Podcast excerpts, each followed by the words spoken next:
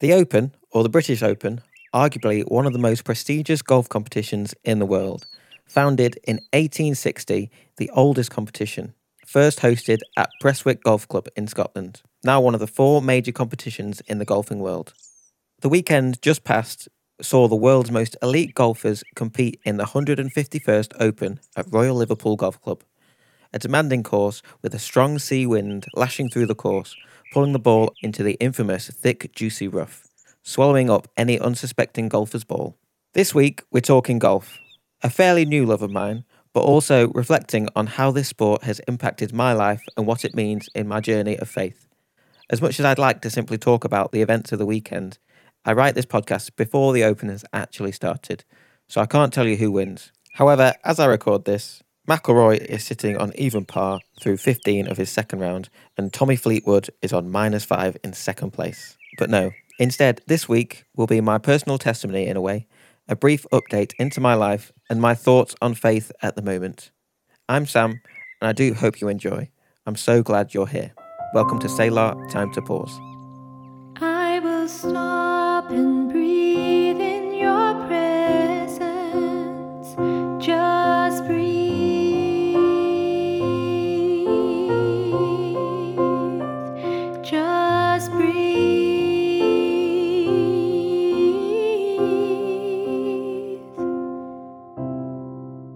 About 16 months ago, I started to get really into golf.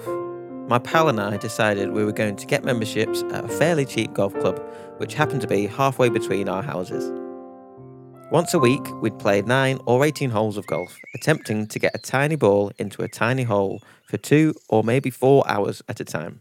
Now, I class myself as a fairly decentish sportsman. My hand eye coordination is pretty good, I'm fairly fit and athletic, and played a lot of sports in my time. But who'd have thought it would be so hard to hit a stationary ball in the right direction? I'd find myself zigzagging from rough to rough, either side of the fairway, eventually getting close enough to the hole to knock the ball, probably not the one I started with, into the hole. Through my life, I feel I can say I've been quite a patient man.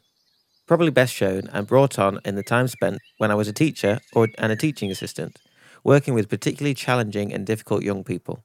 But golf seems to be the thing that tests me the most. Throughout my golfing career, if I can call it that, I've been slowly getting better and better. Practicing my golf game, heading to the range to practice my swing, watched countless YouTube videos on how to improve and get better. I'm a strong ambassador of the Rick Shields golf tutorials. But no matter how good I seem to get, no matter how many good shots I seem to do, far too often does that hook or slice of the ball into the trees never to be seen again. Or I start getting overconfident, smash the ball as hard as I can, a full two yards in any random direction. There's so much this game teaches about patience and resilience. Proverbs 15, verse 18 says, Hot tempers cause arguments, but patience brings peace. Definitely in my golf game, patience does bring peace, and hot tempers cause a few choice words. As much as practicing technique is important, the thing that always pops up in the game of golf as a significant factor is mindset. It's that thing that separates the amateurs from the pros. It's so easy to get into a downhill spiral when these terrible shots start creeping in. Suddenly, all the confidence you've built up over the years and rounds disappear to nothing. From my experience so far, it seems the better you get, the more annoying and frustrating these downfalls are. And that's the same in life. No matter how many joys and prizes there are, one minor thing can completely alter our mood and mindsets. And as Ian's been talking about in his podcast on Job, the devil tries to throw things at us and push us off track, pull us away from God, and stop us reaching our full potential. Instead of focusing on these downfalls, as we stand up to make our next shot, or to complete our next task, or simply wake up and face the next day, we must try and look to the joys and grace we've been freely given, should we choose to accept it. What defines us is not our failings, it is our strength, strength given by the Lord. The Lord who calls us his children, who protects us and gives us the ability and strength and power to overcome anything put in front of us. Now, I should point out, I mentioned at the start of this episode, I do quite like this game, and I don't just find it frustrating. It's definitely a chilled and relaxing game when played with the right mindset. And surprising to some, with my introverted nature, this means I do really enjoy playing a couple of holes of golf all by myself. And I find that by myself, I'm always a bit more relaxed and generally play better because of it. It's a shame no one sees it really. But every now and then, my peaceful round is interrupted. I'll meet a golf friend. Either a group who think I'm lonely, or a guy who's also alone looking for a friend. I'll hear that dreaded phrase Do you want to play together? Now, to start with, I always said, No, it's okay. But after a few times of saying no, I felt something or someone telling me, Why are you always saying no? Maybe I need to start making the most of these situations. And in addition to this, my pal Elizabeth always says, We as humans and as Christians are called to build relationship with people. The best way to share God is to show love. And my other pal Josh also always says, Love God, love others. It's that simple. But yet, there's still me on the golf course saying, No, I don't want to make new friends. So, I had a word with myself. I can't always hide behind my quiet shyness. Yes, there is sometimes a place for this, but it's not always helpful. Next time, I'm going to say yes to the invitation. I mean, I could always invite somebody else, but let's take this one step at a time.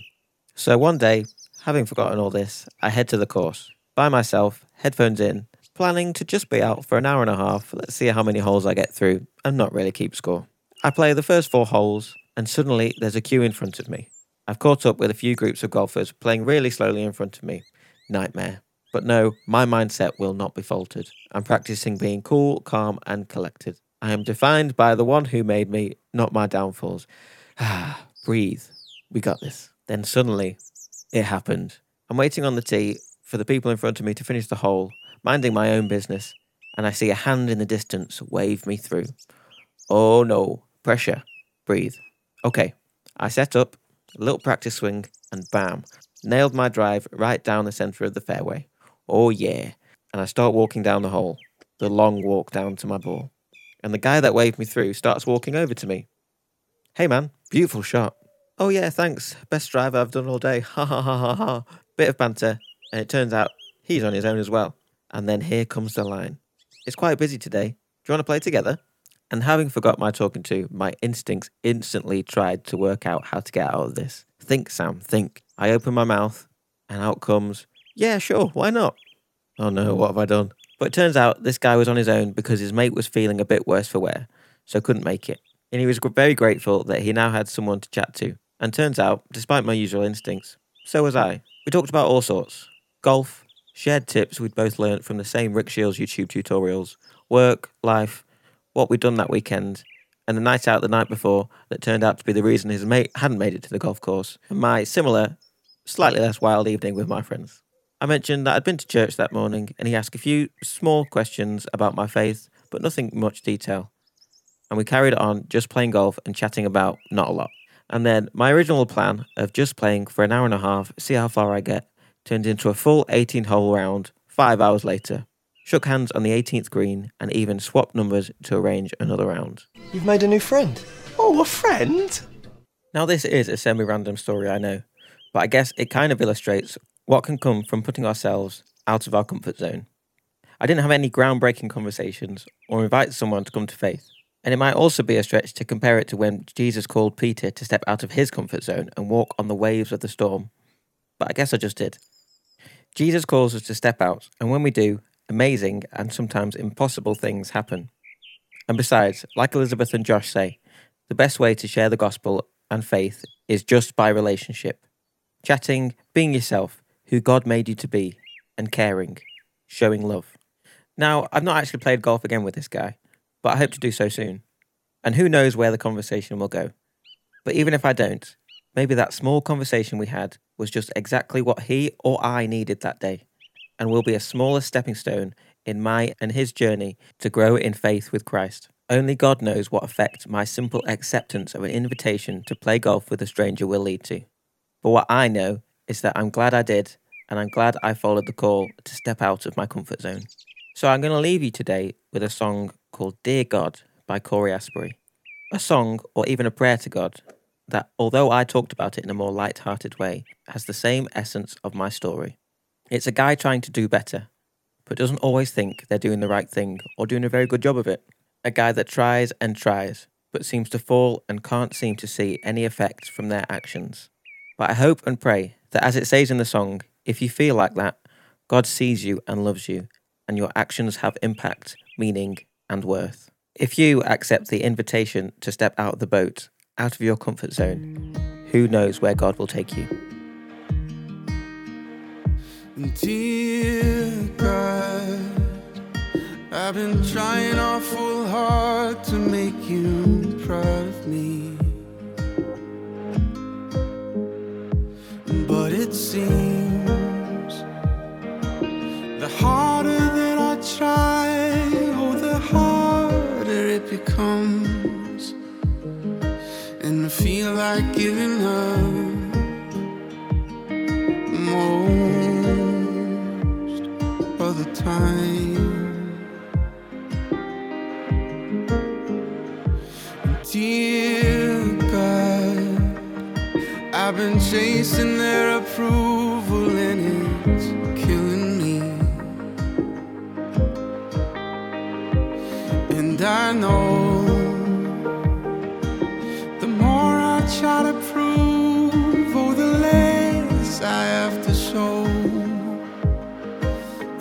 stuck inside my head most of the time. But if I pray a little harder, if I follow all the rules, I wonder could I ever be in love? Cause I try and try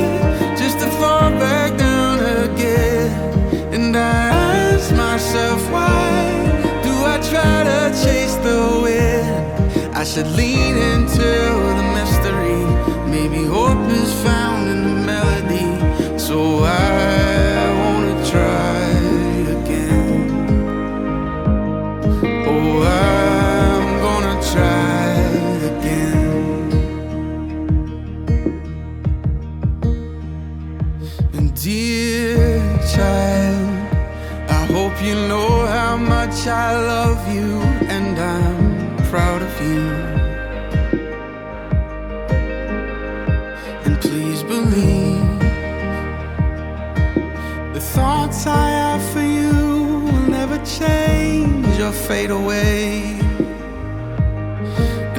felt like giving up,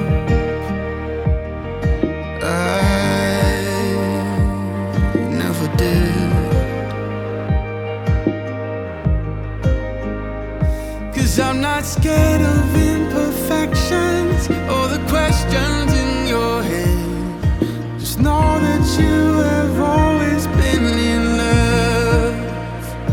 Cause you try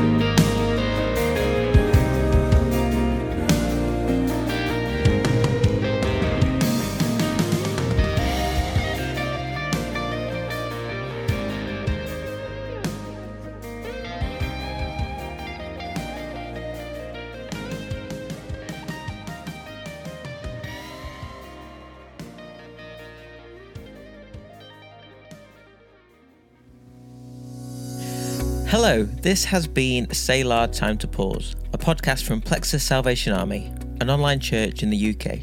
I'm Ian. I'm Elizabeth. And I'm Sam. If you've enjoyed journeying with us over these last few weeks, join us every Monday Or any day that works for you.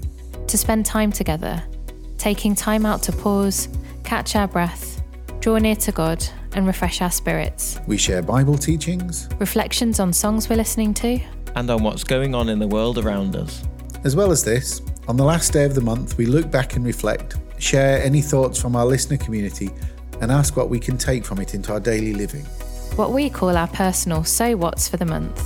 Join us, making us part of your regular routine, spending a few minutes to listen to what God might be saying to you, Find us on your favourite podcast streaming service On Facebook, or YouTube. by searching for Selah. that's S E L A H. Time to pause. We also would like to let you know that we have an exciting one year opportunity for someone to join our team as a digital community mission facilitator with a focus on social media. This role requires a sense of vision, purpose, and creativity as we pioneer a new expression of the Salvation Army to develop online community as a means to help people explore their spiritual journey in creative and relevant ways. Could this be you? Or maybe even someone you know? Applications close on the 30th of July 2023. Check out the link in our description or on our social media pages for full details and how to apply.